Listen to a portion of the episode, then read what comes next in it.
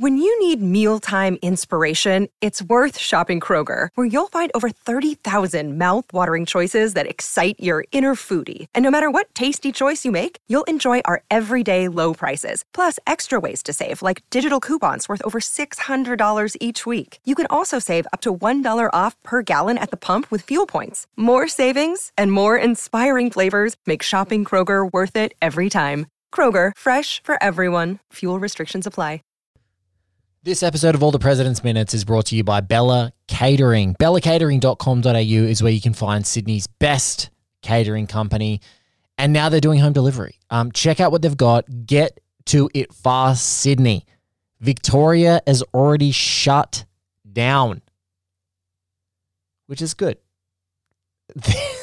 they're acting like idiots down in Victoria, but we are no less idiots here in New South Wales. So, my dear friends and listeners and folks, you of course have come across folks who are not doing the right thing with COVID 19. You need to contact Bella Catering while you can. Get the people to your house now that you want to visit. Check their temperature before they get in the door. Make sure that they're hand sanitized. Feed them with some delicious Bella Catering food, bellacatering.com.au. They are responsible for the show. This week, we must thank them. We must love Glenn and Maria and thank their team and everything they do. Now, let's get on to the show.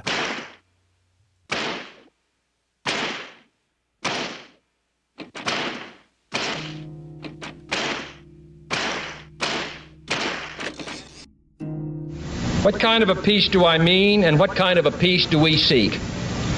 Not a Pax Americana, enforced on the world by American weapons of war.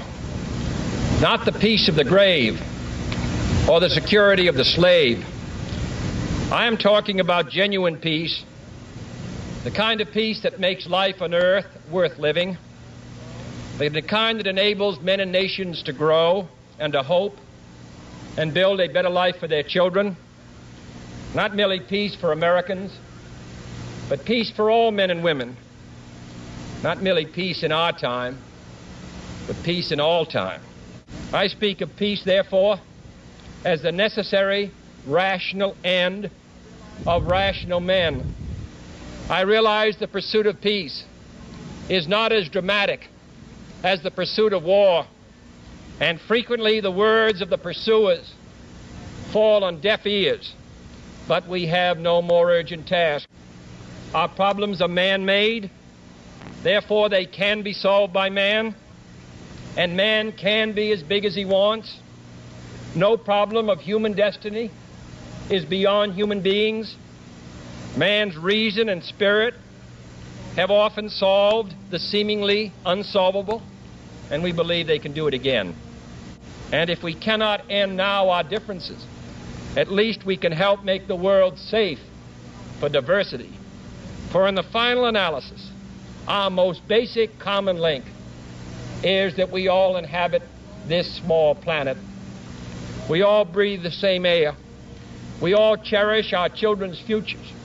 And we are all mortal. Ladies and gentlemen, welcome to All the President's Minutes. I'm your host, Blake Howard. The 70th episode of this crazy undertaking. And we are steaming into, uh, in heat, it was the coffee shop scene or the explosive LA bank heist in Last of the Mohicans, we focused on the climactic moments of that movie. In Inherent Vice, I don't know what the the pièce de resistance is there. You'd have to suss out with Travis Woods, a heart of gold on Twitter, to see what he feels. Is uh, I think I've got my own. I think that the movie, the, the movie crests um, at right at the, in many moments of that film, but we're heading into the bookkeeper scene, which I think is the, one of the pièce de resistance scenes of this entire picture, and what is so important to the lead up and the payoff of that central scene is every slam door in the face, every thought that they're encroaching to getting to this story closer. And I'm so excited because right now, this is like literally a red-headed herring moment in this story. And I have someone drastically overqualified to talk about it. Uh, it is my distinct pleasure to welcome a national political correspondent for Reuters who has covered the White House, Congress, Supreme Court, and continues to cover the absolute chaos of the coronavirus pandemic in the United States. I'm so glad to see that he is alive and well and healthy. James Oliphant, thank you so much for being a part of All the President's Minutes. Well, it's great to be here, Blake. Thanks very much uh, for that lovely introduction. Uh, you uh, you made me sound impressive, which I always appreciate. well, if, at the very least, to thank you for your time. Uh, I can I can say that you're impressive. Uh, it's it's a crazy time. This is a movie that at the beginning of this project I thought, wow, wouldn't this be really great to do now as the next cab off the rank of this minute by minute podcast to just chart how similar the time feels uh, between you know some of our political sort of political and journalistic and historical turmoil that we're feeling. And and this is more of like an, an abstraction. And now as we're heading into you know july and nearly august of 2020 it is it could not be it feels like it's ancient history. It feels like it's another world another universe maybe even another country that this film is set in. Uh, what's the what is it like right now for you being on the front lines of journalism covering politics in america well, I think the hardest thing about it, Blake, is that we're really not on the front lines right now because so much of us are forced to work from home and we're not.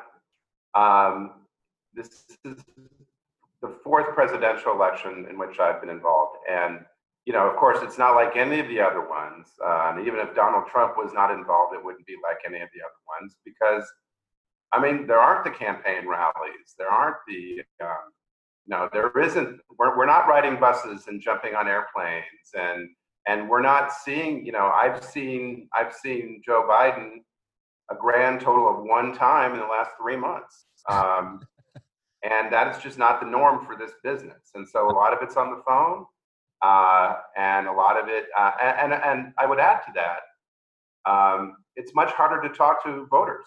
It's much harder to talk to regular people.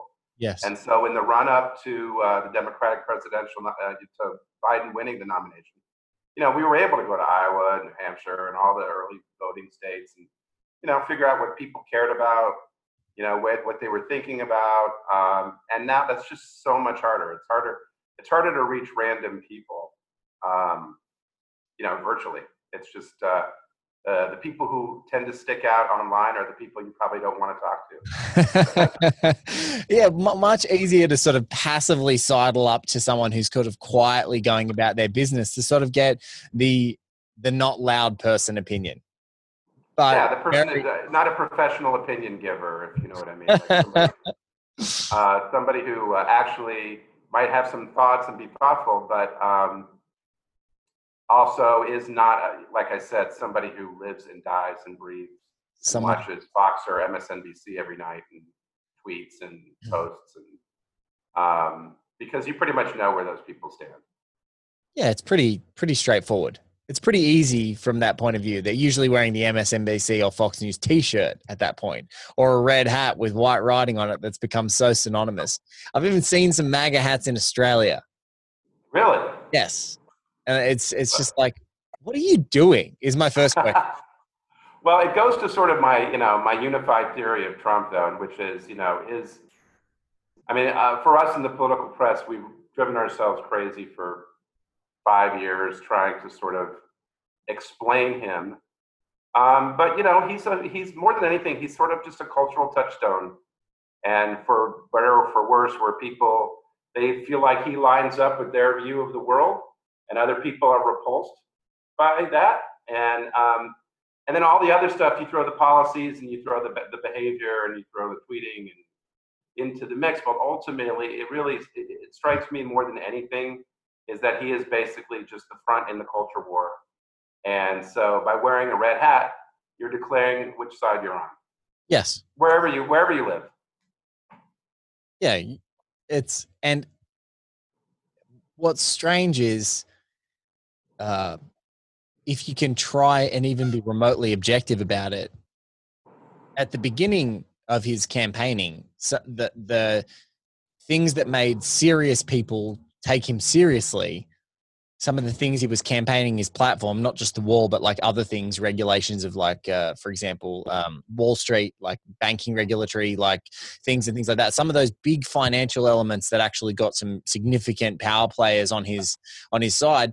You look at some of those things that he said that were the most objective and the most like really like diplomatic and actually had a political agenda behind them. And it just all seems like once he got in the office, he it feels like he thought that it was a big joke and that he was never going to make it in there. and when he arrived in there, it's like, now I have to actually do this.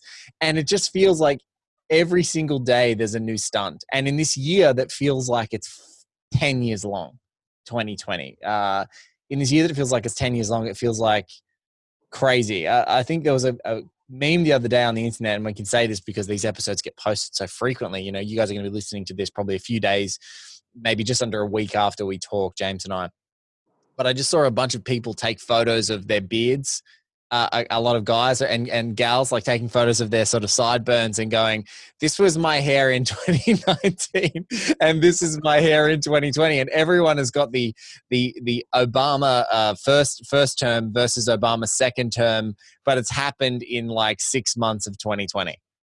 Yeah, yeah. Well, and I think what's what's interesting about what we're seeing right now, like, is you know, for for years we have sort of said that, you know, Trump's Trump's his as he would call them his ratings or you know what we call his approval uh, has always been very stable and um, with even with with the Mueller investigation, with impeachment, with whatever controversy of the week, you know, Charlottesville, whatever you want to whatever you want to pick, he always sort of hovered in around the same range. It was almost like you know he was locked in, and he it's not that he it's not that he went higher either. He just sort of stayed in the same same area. And I think now though with the the, the COVID, with the with this hand, with the government's handling of, of the pandemic in the U.S., you are seeing some erosion now. Uh, yeah. I'm with people who were more inclined to maybe give him a chance and maybe give him a second term. Well, obviously, we don't know what's going to happen. There's more than three months uh, to go. But now this is a time where you can feel a sense among uh, the American public. They just they're not they don't have any patience for the sideshows right now, and uh, we're in a crisis. They want to see the president manage a crisis, and all the polling that we do tells us that right now he's falling short. It's funny that you say that. Is uh, I've heard it. I've heard it put in other ways. It's like people want to not care who the president is in the country right now. They just want to be they want to be pleasantly bored that there's an older person in there just getting on with it and not caring. And in Australia, just as like a uh, to to have a little like a strange mirror is for many years it started with it started with uh, our our first female prime minister Julia Gillard. There was a spill uh, uh, election, which basically means for international listeners who aren't listening, uh, who aren't familiar, rather, um, a spill election means that within the political party in Australia, the, their own party can vote out who is actually the prime minister because the party is elected. And at the time, Kevin Rudd was our prime minister. He was voted in. He was extreme, you know, extremely popular. Came in after a very, you know, our most enduring prime minister was in there, who was a conservative. He comes in. He's more of a liberal. Um, Liberal Party is our Conservative Party in Australia. So go figure. He's a Labor representative. Anyway, his party usurp him as the leader of the party, and he comes in, and that sort of triggered like years of political uncertainty in Australia on both sides of politics, where you would vote in someone, and then they'd get usurped by their party because they'd lose the faith of the base because broadly a lot of australian politics like functions on this like weird centrist sometimes right leaning thing and so if you're not making the right people happy, um, your party can usurp you. And so our prime minister, our current prime minister Scott Morrison, came in on a spill motion where he was like the underdog in spill and won it. And then so for like a few months in Australia, like people were like, "Who's our prime minister?" and also who cares? And I feel like that sentiment is what a lot of people want to go back to in a lot of respects because it's like if you've constantly got a sideshow and every day is a new tweet and every day is a new news cycle of nonsense or like some maddening thing. It's just like, I mean, and and, and at this point, um, I, I can I can only empathize. But at this point, someone like yourself who has been doing serious journalism about a serious journalistic topic, being politics, for some time, the outlandish levels of dialogue that you have to even entertain as part of your job at the moment and wade through to get to what the policy is and how it actually impacts the American people must just be like such a such a slog. Well, you know, and I'm sure we're going to get into this with with the movie, um, but you know, the, the, American media is not without uh, some culpability in yeah. all of this. Um, and you know, in terms of favoring spectacle and and outrage uh, over facts and policy.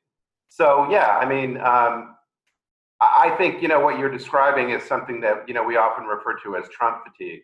Yes. And you know, is it just okay? You know, on the screens all day long on social media. Yeah, and we, we were always wondering: is there going to be a point where, you know, that America collectively just is like, okay, yeah, we'll we'll take you know we're just we're, we're exhausted. Yes. and um and so like i said we don't know what's going to happen but you know it just there is just sort of this feeling maybe that maybe we've reached that point where uh, you know the country would just like to calm down a little bit and um, de-escalate. Not everything has to be trench warfare all the time uh, and not everything has to be outlandish and outrageous. And i mean one of trump's great skills in 2016 and getting elected was tapping into that culture.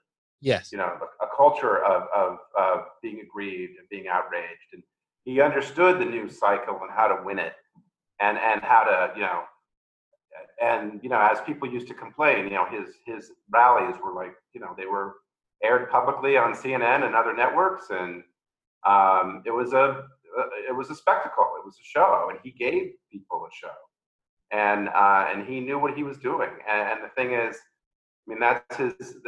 He's still trying to do that now, but um, it's four years later, it's and it's just not. You know, um, it's like a comedian. The sequel, the sequel is never as good as the original. they, you know, except for Godfather Two and uh, you know. Uh, the second Superman. I don't know. I was just going to say the the the major thing is comedians talk about it all the time. Like you have an act and you have an hour. And when you're a showman, ultimately that's what you're doing. Like you, you have an act. And a, a lot of contemporary comedians and the, you know, some of the greats, the Pryors and the Carlins and, and, um, and, and the Chappelles of the modern age, like you do your hour, you do your act, you tour it around the country, and then you have to jettison it to create a new hour. Right. And, and, and it feels so like I, I feel like in 2016 paired with the outrage as a spectacle. And now it is just so tiresome and it's complete it's like misfire after misfire. It's like we get the shtick man. It's done. Like we're so done with this shtick we don't need it anymore. And so then we hurry back like i'm making you do today. We hurry back to 1976 and to this movie uh, all the president's men, and we go back and look at a time when a president had shame. something that, well, the shame, the shame came, the shame came late. Yeah. Uh, and I just for the record, I want to say I was alive, but I was not in journalism in 1976. Yeah. Well, uh, I, I, I wasn't I wasn't alive at the time, but also the the the hangover of this, you know, seems to impact. I think it's like that in the 80s post Vietnam, there was like that fake I feel like it was like a fake haze. Like uh, after the after World War II, that peace and prosperity internationally and the rebuilding of society and like people just being so, you know, tired of war and tired of death and tired of that that sort of plague that had affected Europe and then spread its tendrils throughout the world you know that peace and prosperity is like a genuine but i think in the 80s that's like the, the reagan fakery of it all. It's like oh the war's over and we're good and it's time for prosperity but there's still a lot of the undercurrent of issues that sort of simmered away there and then and then didn't take as long to rear their head again. Um, but i feel like uh, that's you know going back to 1976 and having a look at this and like facts and policy and journalism on the ground and looking at you know being able to have a dial a moral dialogue with people on both sides of the aisle is like a holiday compared to what you're wading through every day i imagine on twitter and and and and just seeing seeing manifest all around the world at the moment. Well watergate does feel like one of and maybe the last or one of the few Um, you could maybe put the Iraq War in there, uh, where there was a bipartisan. Ultimately, there was a bipartisan sense of outrage at the president's behavior. Yes. Where, where you know, a feeling that Nixon was acting in contravention of the nation's morality and its values. And and yes, it took the Republicans lar- longer to come around, um, but they did, and that's why he resigned. And you know, it was the sense that there was a common set of values. There was there was something. There was a standard to uphold. Yes. And it wasn't a standard that to be applied on a partisan basis. And uh, and of course, there's been partisanship through this country since its founding. But um, it, you know, it was it was a matter of uh, of the legislative branch of government rising up and saying enough um, with this president and reining him in holding him accountable. And the media was a big partner in that, obviously. Yes. Um, and it was a media, you know, that was much smaller, much more concentrated, and you know, it was a much different time where the media was much more influential. Yes. Than it is now. Well, I'm going to put you into the the chair, the boots of these guys, Bob Woodward and Carl Bernstein, Robert Redford, and Dustin Hoffman, and we're going to dive into a scene where, on the grind, going through phone books, looking up addresses, trying to find people they feel like for the first time they're being welcomed into someone's home. Obviously, spoilers for those people who are 70 minutes into all the president's minutes listening, you know that that's not the case. But it's a nice little red herring reprieve moment for the film. And I think it's important because sometimes uh, I really love this scene because it just feels like a false platitude. It feels like a not. It feels like uh, articulating the false platitude that sometimes things happen, and it's just nice to go. Oh, well, there's a nice little false platitude that means nothing. Ultimately, thank you very much, but it's it's good to see at least for them they're going up to someone who maybe doesn't have an opinion who is reading and consuming everything and it's it's actually a really interesting dialogue with the audience as well so james and i are now going to go and watch this the 70th minute of alan j. Pakula and robert redford's 1976 masterpiece all the president's men. We're going to come back and talk about it with you after the minute. I'm bob woodward. Carl bernstein we're from the washington post. Yes. I've read what you've written. I want to thank you. I've been a Republican all my life, but this goes beyond party politics. Would you mind if we asked you a few questions? No, no, come in. Would you like coffee? Sure. Well, what they've done is a threat to the Constitution. It goes against everything we stand for. Could you be a little bit more specific than that? I'm afraid your articles have just scratched the surface. You don't mind if we just take a few notes, do you? No. How long have you worked at the committee? Committee? Yes, the uh, committee to re-elect the president. Oh, oh no, I don't work at the committee to re-elect the president. I work at Garfinckel's in the accounting department. Miss Abbott? Yes. Judith Abbott? There it is. Yeah, you know, um, the funny thing about it is, is Blake, when you first um, approached me to be on this show, my first thought was, "Wow, what minute am I going to get?" and um, and I thought, okay, well, you know, I'd really like. I think it's around the 60th minute. I think that's when you first reached out to me. I'm like, oh, I love that Ben Bradlee scene, you know, where he's like, you know, you need some luck, get some, you know. And it's like, oh, that's just such a great, that's such a great newsroom scene, you know. And I'd really love to talk about that. And then you told me my minute, and I'm like, oh, I get the Garfinckels. um, you know, the, the, the one true red herring in the whole bunch. But I think that's actually a great opportunity to talk about a lot of different things, which is, you know, you you certainly run into dead ends uh, in any kind of reporting any story, especially a story like this. Not to say I've ever investigated a story like this, but um, you know, journalism journalism is a great mix of like hope and despair and why we all have such great personal lives, right? Um, you know, uh, but I tend to think of this scene like as the as a bookend to the scene earlier in the movie where um, Woodward, where Redford is talking to Ken Dahlberg. Yes. And um, you know he's tracked Dahlberg down. Dahlberg's called him back. You know, he's got him talking. And then, you know, Dahlberg says, you know, I, I don't know if I should be telling you this.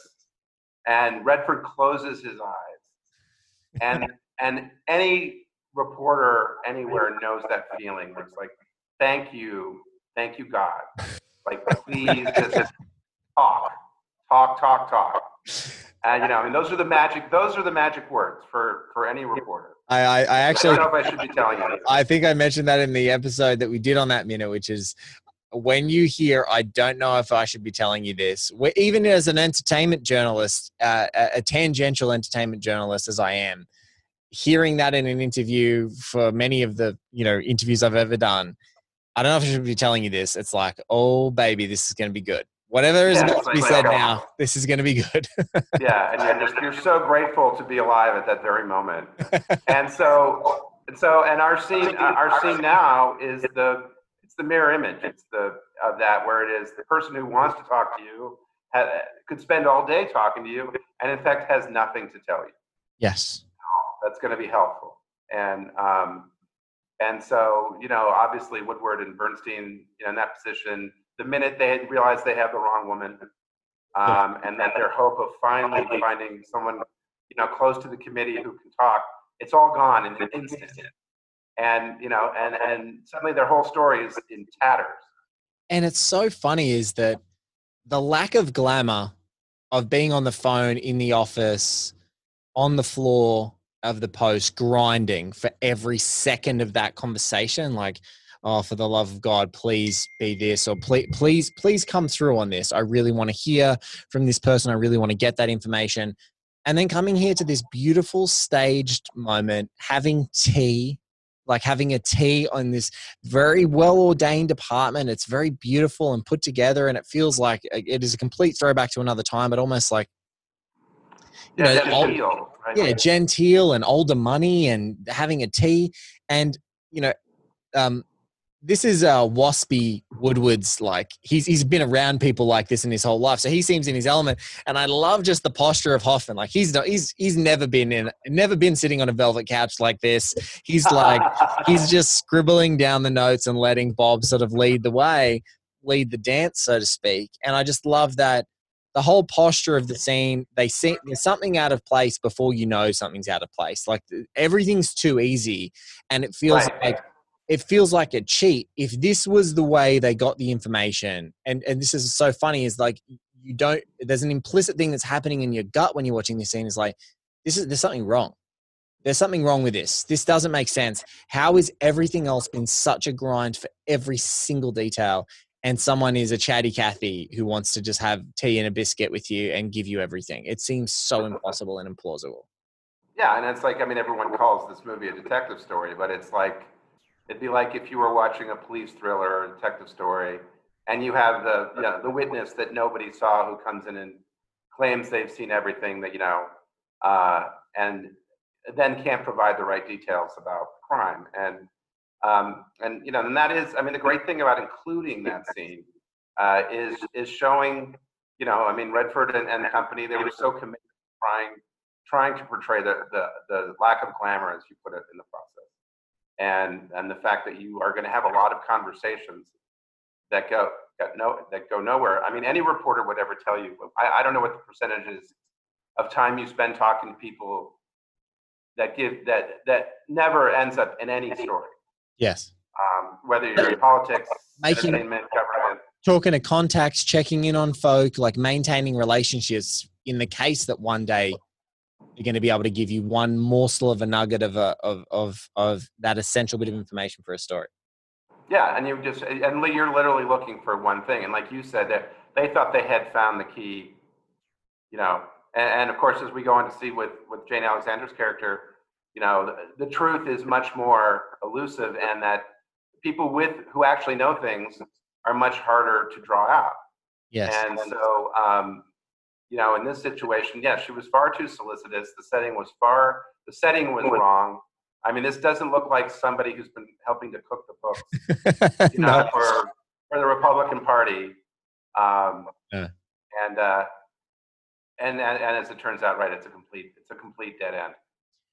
And I I think you, you, you put it so perfectly. It, it does mirror the Dahlberg scene. We've been trained, and this is what's so great about this movie. We- We've been trained like these guys are being trained to smell that there's a rat here, but then also you you can't know.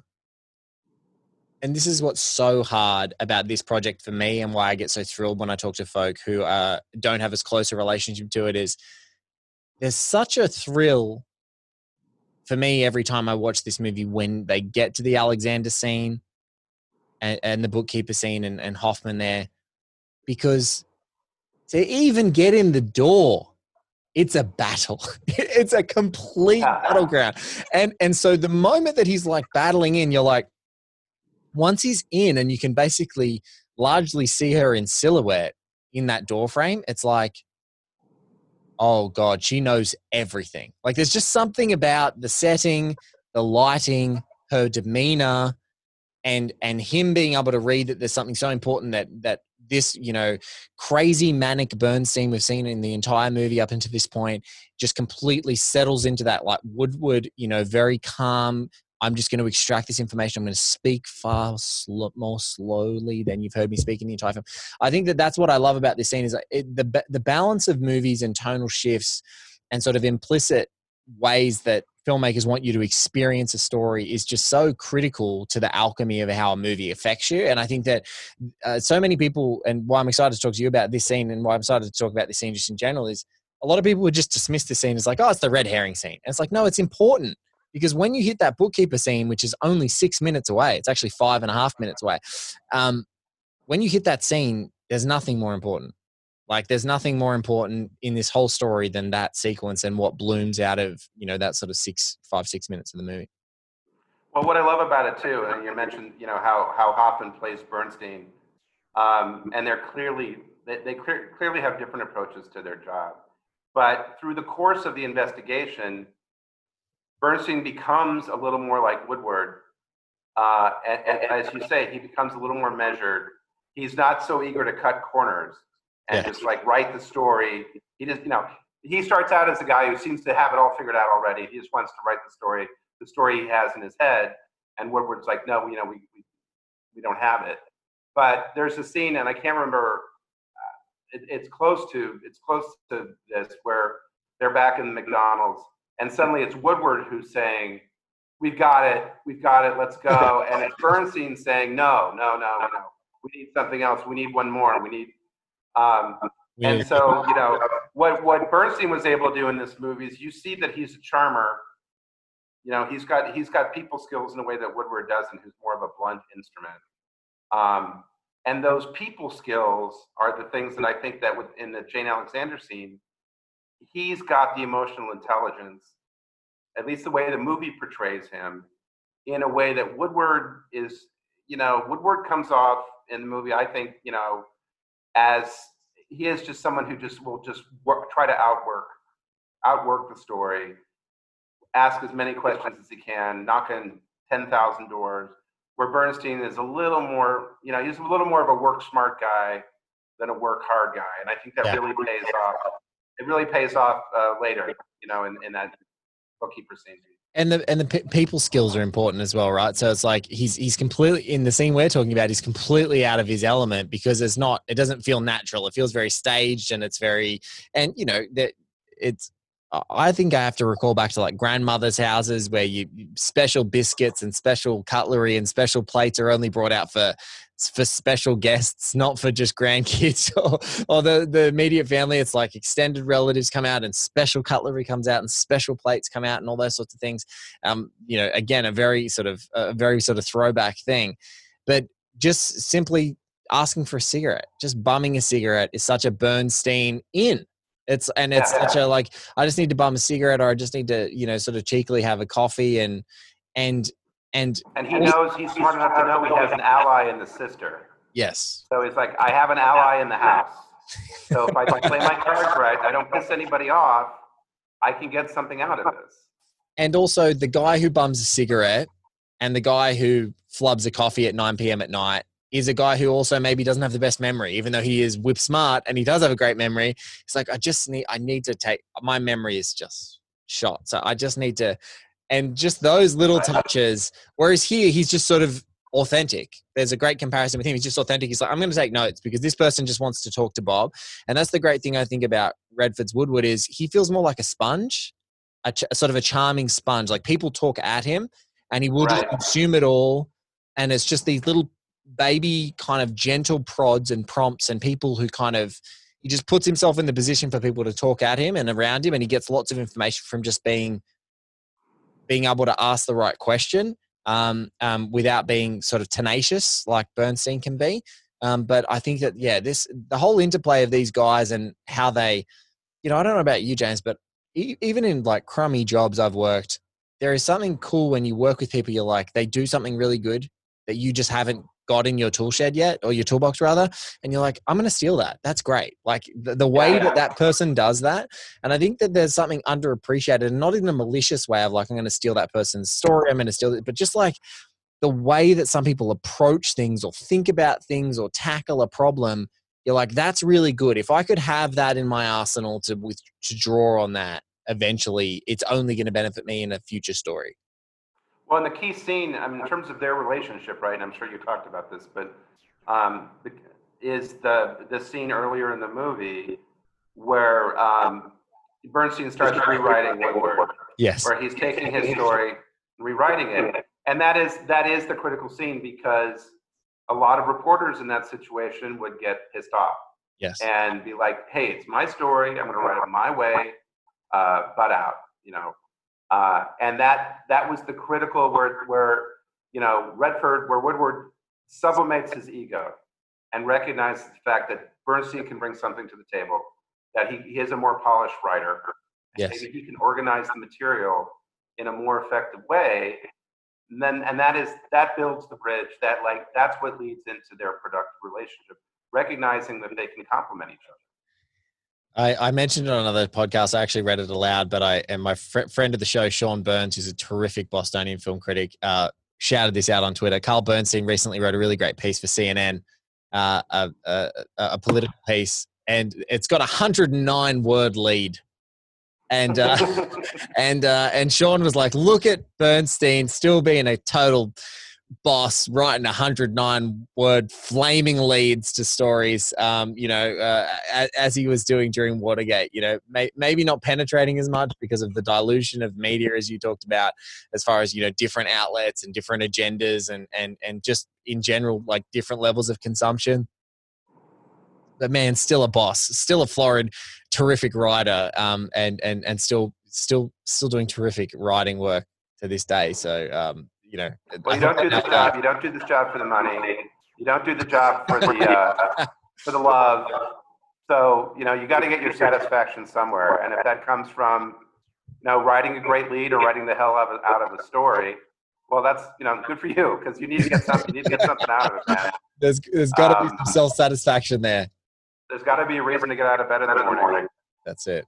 That's it. Um, you know, one of the other interesting things about this scene too, Blake, is I feel like it it it really is a, a, a sort of a, a harbinger of um, the disinformation and when you need mealtime inspiration, it's worth shopping Kroger, where you'll find over 30,000 mouthwatering choices that excite your inner foodie. And no matter what tasty choice you make, you'll enjoy our everyday low prices, plus extra ways to save, like digital coupons worth over $600 each week. You can also save up to $1 off per gallon at the pump with fuel points. More savings and more inspiring flavors make shopping Kroger worth it every time. Kroger, fresh for everyone. Fuel restrictions apply the conspiracy theories that dominate so much of uh, of you know our you know our media world now, where it's, it's like uh, you know where she she's obviously living in a different reality.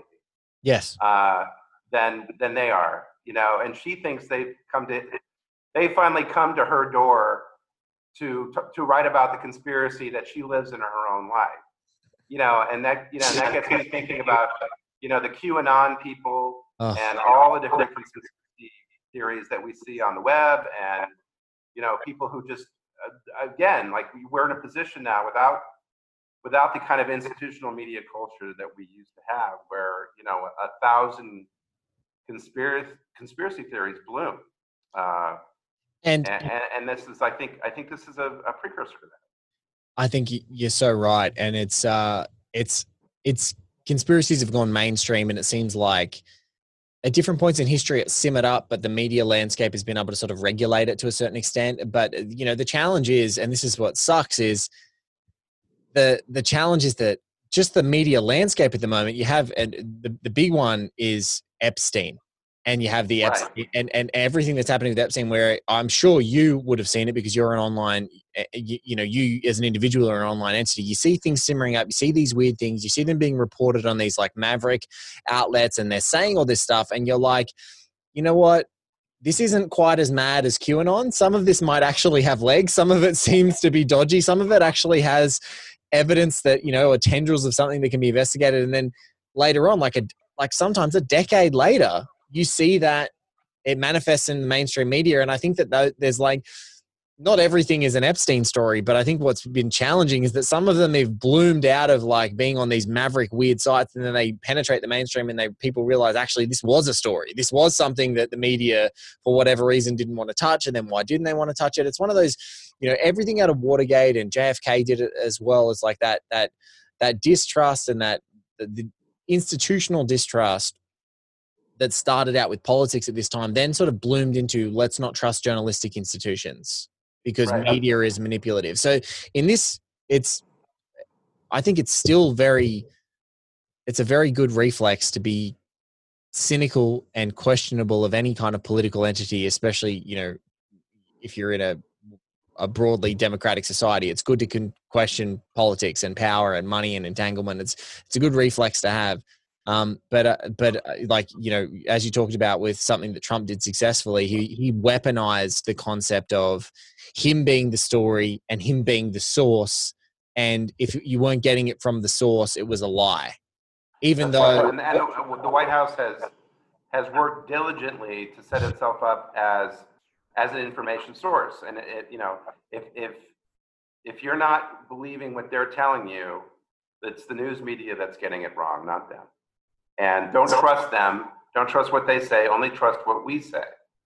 And you know, the fact that there has been such an erosion of trust in the media, it it, it it does it, it, it it's perfect for an environment like this. It, you know, you can exploit that environment. And so, I mean, I've been in situations where I've had to disabuse my own daughter of conspiracy theories. She's 15. You know, she's on the Oh. web. She's asking me questions about Barack Obama and Jeffrey Epstein, and you know, and just stuff you know she and her friends see on YouTube or on you know uh, on Instagram, and um, and we have you know because there's a a thousand outlets now and a thousand channels, and and because the media is so splintered, there is no there is no gate function, and you can you can argue whether that's good or not. You know, in the Watergate days, we had Walter Cronkite, we had you know Yes. we had the three networks and the nightly news and a and um, a press, an all-white male press, mainly. Um, that functioned as the people who decided what to tell you and what not to tell you. And there's plenty of stuff they covered up and didn't tell you. Um, it's just, you know, what we have now is the Wild West. Yeah. And um, but you can get stuck. people- You can get stuck in a rabbit hole. Like there are folks who like go down YouTube documentary rabbit holes and things that are just produced from a formal and technical level that feel like like that's the great manipulation of the documentary form, right? Like if you say things in a certain way and you do things in a certain way, you can basically tell people anything and it's really powerful and affecting and can influence them and change their mind about something or really cement in an idea. And it is all horseshit. it's all just, it's it, none of it makes sense. None of it's based on any kind of fact, or or they choose very carefully when to when to have key facts and then have things that are posing as facts that are next to those things, adjacent to them, and and and edit them together seamlessly, and then they those things tend to make sense um, for some folk. And I just yeah, I think there's a there's a real sort of collective mode that everyone has to operate with any of those YouTube documentaries that I just don't think a lot of young kids have been trained with yet, which is like documentary cinema is like a great tool, is the greatest tool for propaganda in the world. Like cinema is just in general the greatest tool for propaganda in the world. So like when when people are doing these things, you've got to ask like, who is the person? Who is the outlet? What are they trying to do? Maybe who's funding it? Like, like, and what's their agenda? Like, what's the rest of their channel saying? You know, maybe just ask a couple of those key questions, and if you start to see some gaps, then maybe the how verifiable and accurate and true what these folk are saying on those YouTube. I, I, can't imagine it. You're doing God's work as far as I'm concerned, dissuading people to do that. I'm doing it as an uncle with, you know, 10 and 12 year olds when they want to learn about a topic. I'm like, all right, go listen to this podcast, go watch this documentary, listen, go to this outlet, maybe read this book, that's what you need to do. That's where you need to start. They're a good starting point for things you need to learn. Don't listen to this person. Don't listen to that. Don't watch this news outlet. This is not where you need to get this from. Go to this. Go to this other more viable outlet. Don't watch YouTube documentaries. Go to Netflix at least. at least what. Yeah, well, you know, and you do. You have to be a more active consumer uh, of the news, and you have to almost think about it as as um, evaluating products. You know. Yes for reliability and who can you trust and who can't you trust. And in a way, I mean, I think that's preferable to everybody being a passive consumer and just accepting whatever the institutional take is. But it requires more effort. You do have to do, you know, you have you have to find out ways to find accurate information, and um, and it's it's harder. I mean, there's so much noise. Yeah. And I think what we're seeing with the COVID pandemic is a real a real struggle at times for science, you know, a set of what we consider to be a set of scientific principles, yes. um, yielding at times to opinion and political passion.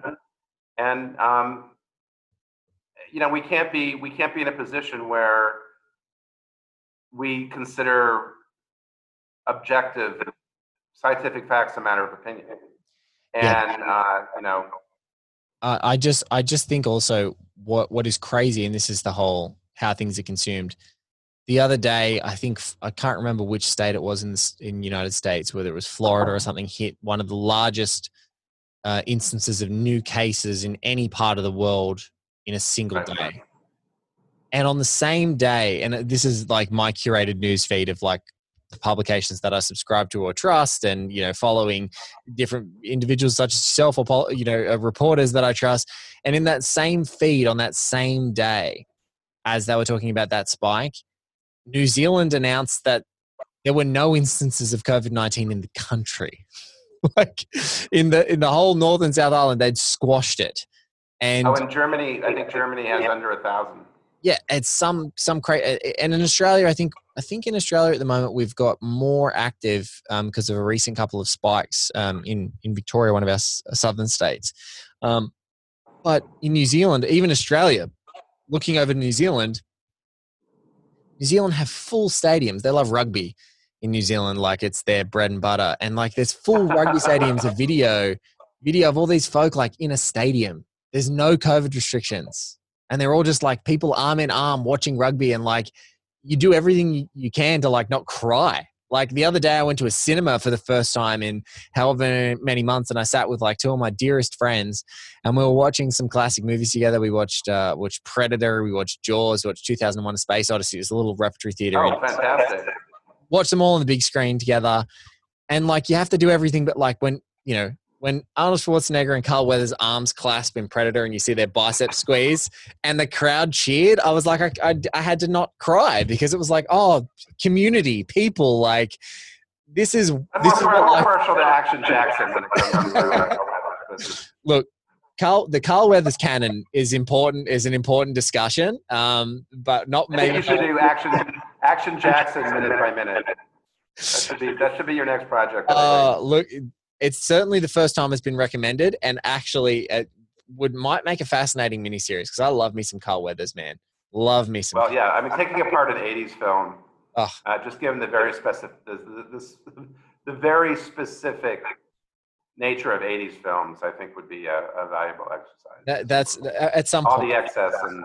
Oh, the, the excess, the funding, like looking at, I, I love, especially 80s action films have a complete beautiful dialogue with one another internationally. You like watch these great blaxploitation movies and you see bond try and make a blaxploitation bond and you know, and, you know, it's and and and then they try and they're, they're communicating with space films because there's obviously the the omnipresence of the space opera and Star Wars. So it's like people are trying to make space action. It's a great, it's a fun genre. It's a fun one. That that that, that might be a mini series uh, somewhere down the track. Uh, fun, the fun dialogue between blaxploitation and action cinema just in general around the world because there's some really good ones. But yeah, look, you know that I think that that's what's so crazy to me is that I think what universally we've been told in films and what universally we've hoped, um, the, the presumption that we've had as you know just citizens of the world is that when there is something that is universally as universally uh, verifiable that has an impact on people that people can accept that okay we're going to have restrictions we're going to restrict it and you see other countries that like eradicate it or basically limit it to the most minor of number of people and then they can continue on with their society. Um, and even in australia recently the recent surges and spikes are just people being irresponsible. There was like one guy one security guard at a nightclub in victoria like shagged like 30 people and gave like 100 people this goddamn virus. And it's like man put it away. Like just you there's your there's your 80s movie. Talk about action jackson. We brought it right back around. Um, uh, but but you know like i i what i the war on facts in a political context there's never been a better topic to like have scientific verifiable facts where the where the bottom line is death is people dying but we see that we now we see the roots of all of it in all the presidents and then where you know they begin to attack the post they attack the post credibility uh, they suggest Ben Bradlee has an agenda. I mean, not, nothing in Trump's playbook is new. No. I mean, this has been going on for a long time, um, and and it was the idea is to. Dave, Dave Chappelle calls it he poor white people's greatest hits is uh, which I yeah. find very. Well, it's, it's, it, you know you destroy the messenger's credibility. I mean that is the that's the oldest trick in the book, right? So, um, I mean, it, that was you know that so much was planted the seeds of that you know um, what what I find fascinating is that one of the things that led to Nixon's resignation was that final tape where you know people the, the American public got to see the real Nixon basically. They heard the profanity and they heard you know uh, just and again we were talking about common standards of behavior. He had violated some sort of some sort of ideal that we hold for presidents right? And um, and Trump, you know, the fast one of the interesting things about him is that he was elected as a known commodity. I mean, you know, people knew people had lived with had, they knew who Donald Trump was for 30 years. Um, and even the stuff that bre- that broke over the course of the campaign, the culminating in the Access Hollywood tape. I mean, it shows you how we have we have grown to accommodate huge, you know, uh, variations in behavior for our our presidents. And so, you know, we're where the American public or one portion of the American public were was shocked to find Nixon to be so so venal. Yes. Um, Trump was elected on the very premise of that of being a person. You know, I mean, it was like, yeah, we know what we're getting, we don't care. I, I, I think it was one thing that was actually talked about in another perhaps another episode which is but just the the concept that someone at some point who received that access hollywood tape thought i have this. This is my watergate. This is the thing that's going to bring it down. This is my watergate. And look at what like i and and and i think we could probably both agree it's like there does not seem to be despite now we're seeing the the erosion, as you put it, of his of his base, but there has not yet been a, uh, you know a, a, a, smoking a smoking gun in this entire presidency that seems to be able to bring him down, or even have the Republicans come around on him. Because that's the other thing, you know. I, I think the other challenge is the Republican Party, the Repub- Republic. Republican identity has become so intrinsically Trumpian that it's like it doesn't seem possible that there's other good when there absolutely plausibly has to be, just by definition, there has to be other good people that are more like a classical sort of conservative candidate that are in the party in the wings going, this guy's unacceptable. Can't we do something? can't, can't we do something? Well, you know, the, there was a there was a belief at some point during the Mueller investigation that that might happen, or impeachment, where Republicans, you know, might rise up and say, "Hey, you know, this is our opportunity." Um, but uh, you know, the truth the truth of the matter is, is as long as he's popular with the party, and he's tremendously popular Mm. uh, among Republicans still, although as I said, that's beginning to wane. Um, it's too much of a risk to criticize the president, and um, in fact, uh, yeah, I, you know, like I said, I don't know when this is going to air. Um, but Jeff Sessions, the former Attorney General, lost a primary in Alabama last night. He was trying to get his old Senate seat back, Yes. and he couldn't even make it. He couldn't even make it to the general election because he was viewed as being insufficiently supportive of Trump.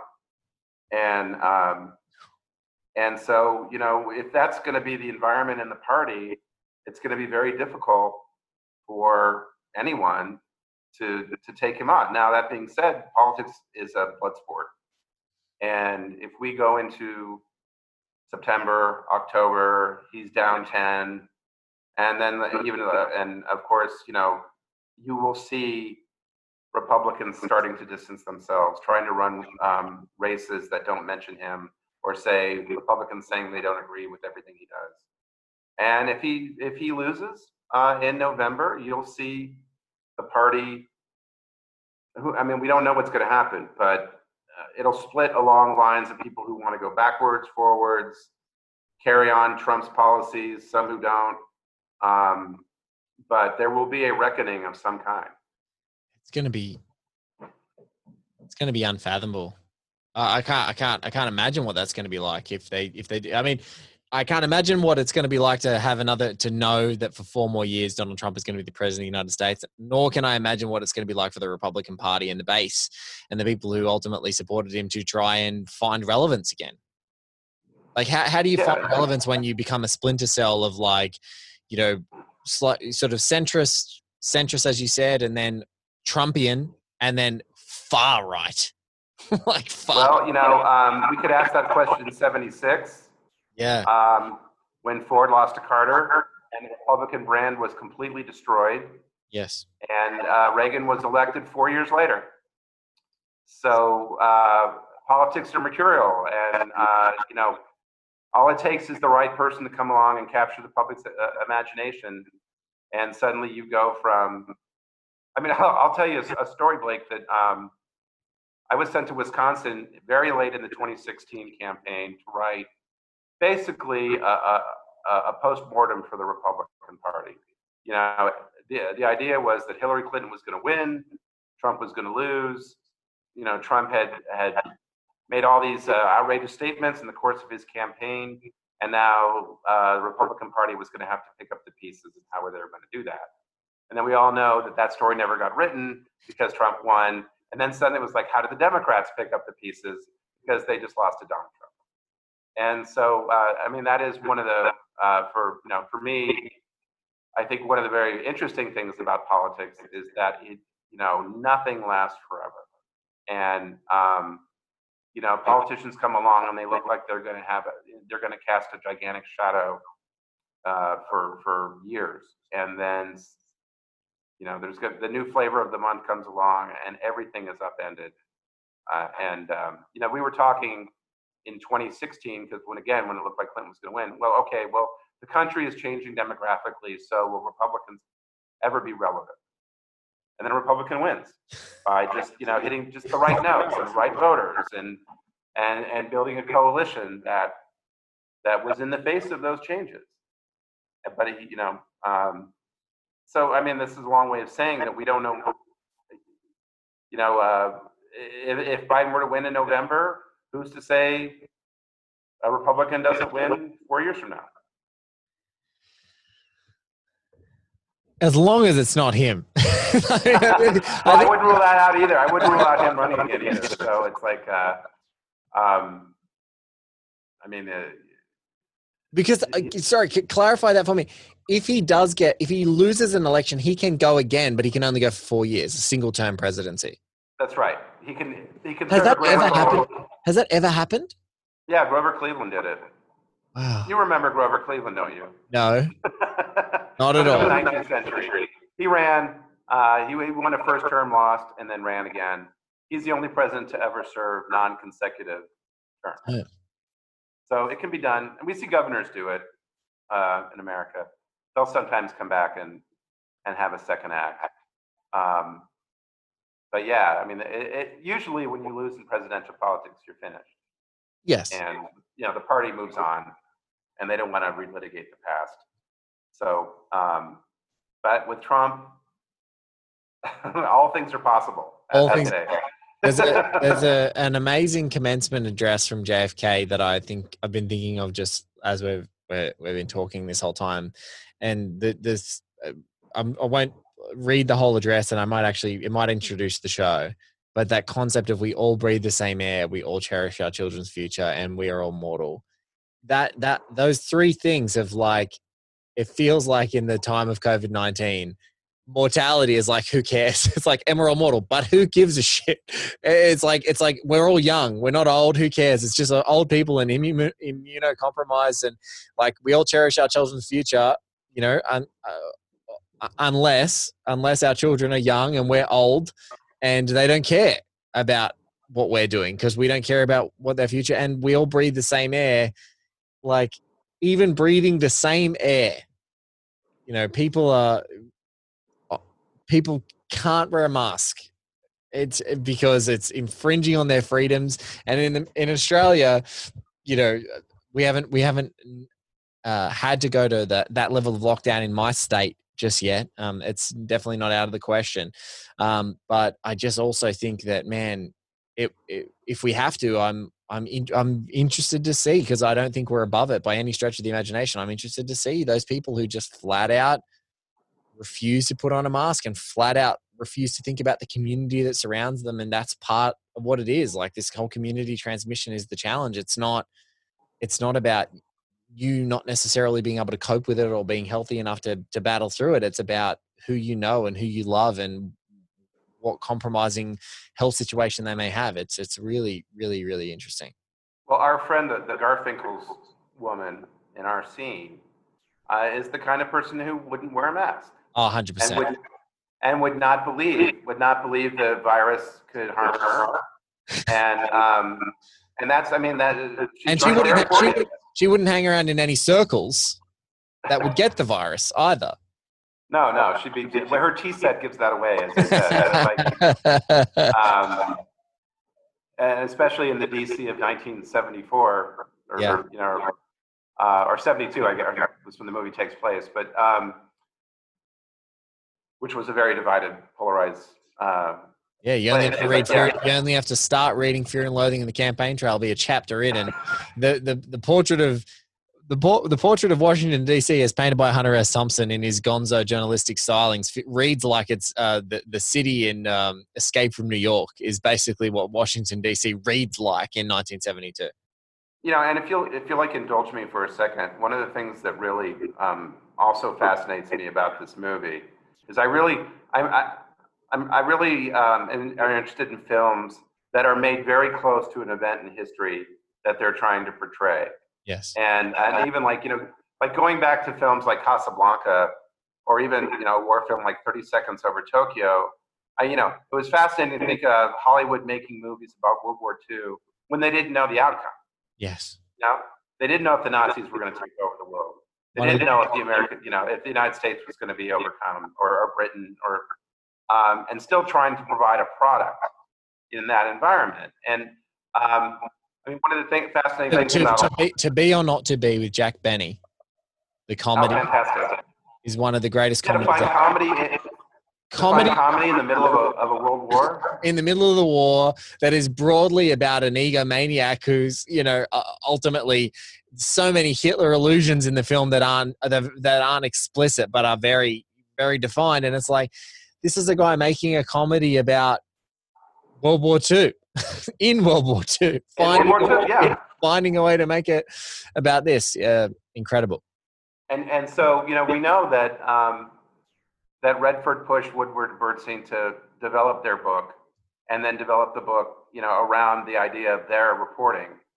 Um, and this all took place 73. Um, I think um, the book finally came out in 74, in the, in the summer of 74.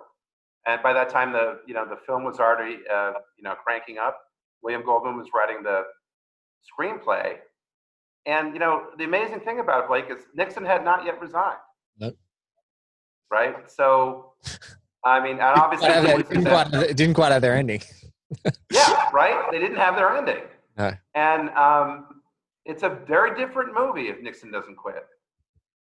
And um, the different United States of America. Right? You you need that. You need that final sentence, and you know, whenever you do your final minute, like because I've had I've had people who've seen this movie and have complained because they feel like the drama is in the second half of the Watergate story, not in the first half of the Watergate story. Like, why Yes. don't we see the you know? Why don't we see Nixon yelling at the JFK painting? You know? That's for Oliver Stone and no one else. James. and no one else. um, so you know the idea they, that that Redford and and and uh, Pakula uh, they went forward with this project without even knowing the ultimate fate of Richard Nixon is fascinating to me, and um, and they still felt like the story was powerful enough to tell, and they didn't need it. But I think as it turns out, historically they did need it because you needed, you know, for all the door knocking that we're talking about, you needed to know that pays off in something bigger than getting a few aides indicted, yes. right? Or finding, you know, some uh, intelligence gathering scheme going on on the, on the part of the Republicans.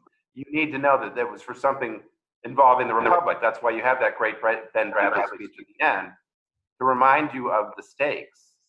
And um, And and, and so al- it's just and also you're you're you're contextualizing it from a political standpoint, but also I think that that's one of the one of the vacancies that I see in sort of corporate malfeasance, where you see that a CEO resigns and they leave, and you go, maybe it's because I've watched all the President's Men an un an incalculable amount of times at this point, uncountable, incalculable. It's like not a single leader at the top is completely complicit for all the, the bad things. There is a culture that happens. And what's so wonderful about Watergate is in the following the money, these guys meticulously track the key players and key decision makers that manifested that ultimate culture within the White House, within the Republican Party uh, in that time, at that moment. And then they are excised. So, in some ways, it's liberating for the Republican Party because all those people get taken out of it. Um, so, yeah, I just, I, I feel like uh, every every knocked on door, every individual that they're running up to, and then ultimately Nixon himself. It's a thrilling, it's a thrilling exercise to go through. It's a thrilling exercise to go through, and and I think sometimes you know some people have had that criticism as well. It's like, oh, would it would be great to see Nixon. It's like no, sometimes history is more powerful than the ending movie. Like if you if you if Yeah. you can, if you can just pave the way for history to bookend the film, I think that the power is all there. Like it leaves you with a with a feeling that's so hard to recreate. And the brilliance the brilliance of the movie are the scenes where you know Woodward's typing away while everyone else is watching television um, while other events are happening while nixon's being renominated you know and they and, and, they show something as pedestrian as the washington post being delivered to the white house i mean they that's all they have to do Yes. is to you know is to say look you know they this this little this and that's why i'm in journalism right i mean this entity being delivered to your front door is going to bring down this president. And we all know it and that's the great thing in watching it is that something that looks very humble the thing that the the thing that's delivered to your doorstep in the morning is actually you know this tremendous defender of american values. And um, i mean in a way it makes all the president's men one of the most patriotic movies in film history. Because it is about upholding the Constitution, the First Amendment, you know, separation of powers, everything that we say we believe in about this country, and you know, and it's put to the test, and we survive, right? And um, and you compare it with something, let's just say like The Big Short, which is a movie I really enjoyed. Yes.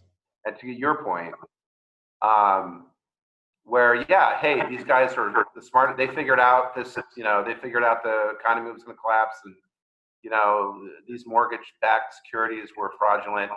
But CEOs didn't go to jail. There's no, you know, there's no final scene where you see anybody paying a price. Yeah, the, I mean, Adam McKay. Adam McKay uses a uses a the technique of all the president's men on the inverse, which is that no one went to jail.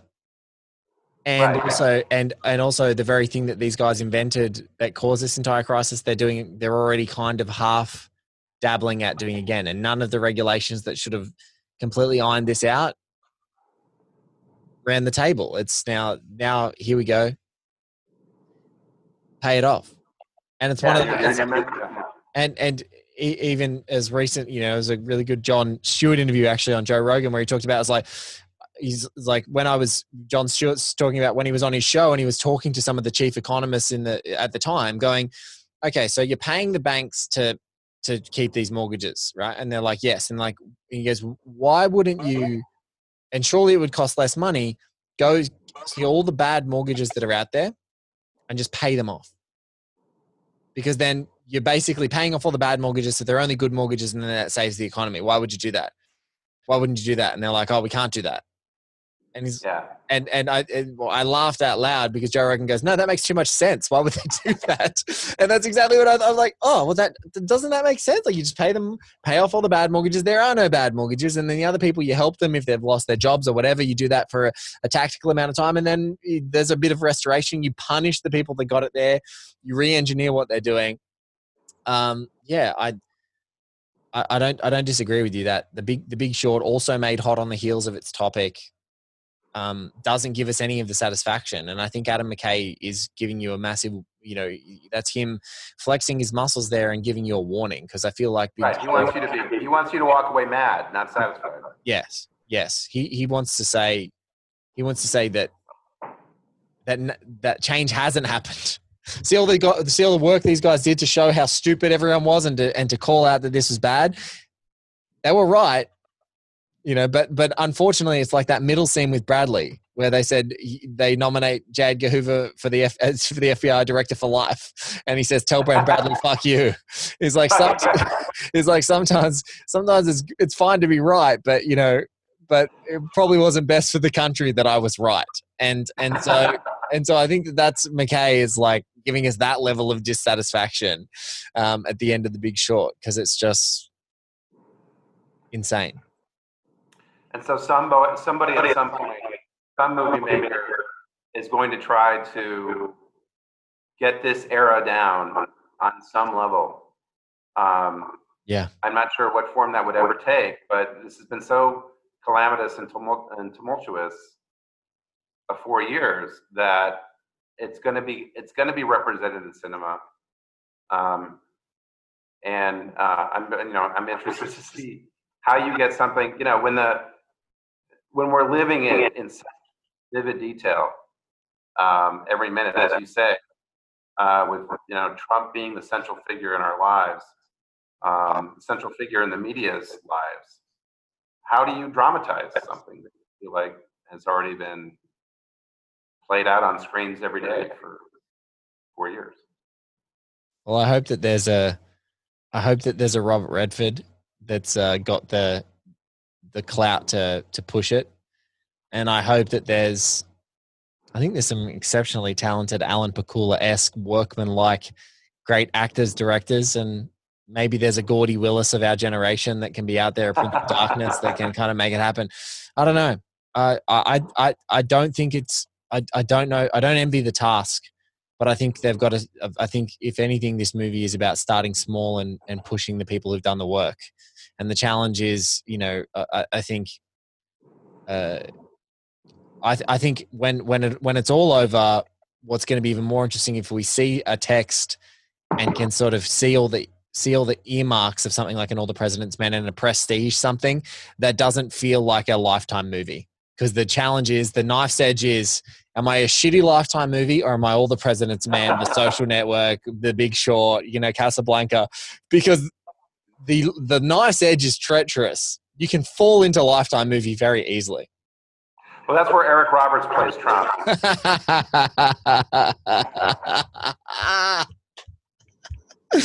oh god, there's already that uh, Brendan Gleeson Trump movie that's coming, uh, which looks bad. Uh, Oh, TV show. There's something, and look, I, don't- I don't. We're not, never going to top Eric Roberts playing Trump uh, in this one. So, um, James Oliphant, look, mate, it's an absolute pleasure talking to you. I'm so glad that we got to hook up, and uh, this has been such a fun conversation. I thank you for what you're doing. Um, I'm looking forward to reading your continued coverage of everything that's unfolding, and uh, um, as we as we ramp up towards November, I'd love to have you on again. I'll find you. Oh, another. I'll, I'll find you another newsroom minute that'll make you feel like it's in there. But I, I feel like we've got so much more to say. But I just, I just cannot top the the pinnacle of Eric Roberts as Trump in my mind. It's going to distract me for the rest of the day.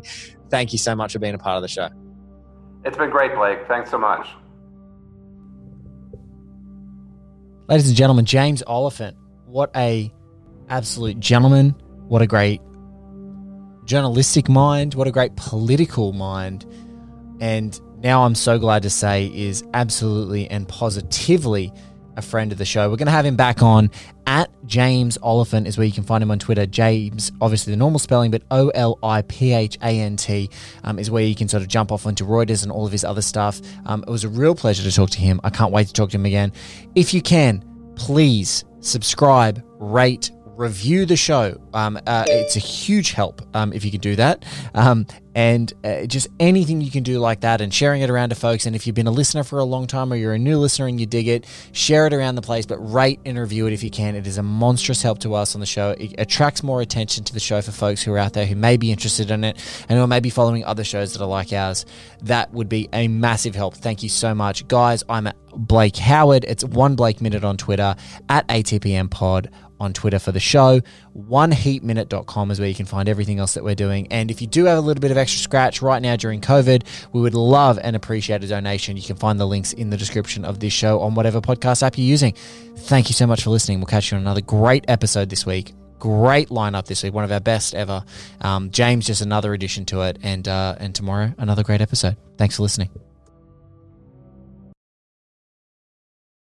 When you need mealtime inspiration, it's worth shopping Kroger, where you'll find over 30,000 mouthwatering choices that excite your inner foodie. And no matter what tasty choice you make, you'll enjoy our everyday low prices, plus extra ways to save, like digital coupons worth over $600 each week. You can also save up to $1 off per gallon at the pump with fuel points. More savings and more inspiring flavors make shopping Kroger worth it every time. Kroger, fresh for everyone. Fuel restrictions apply.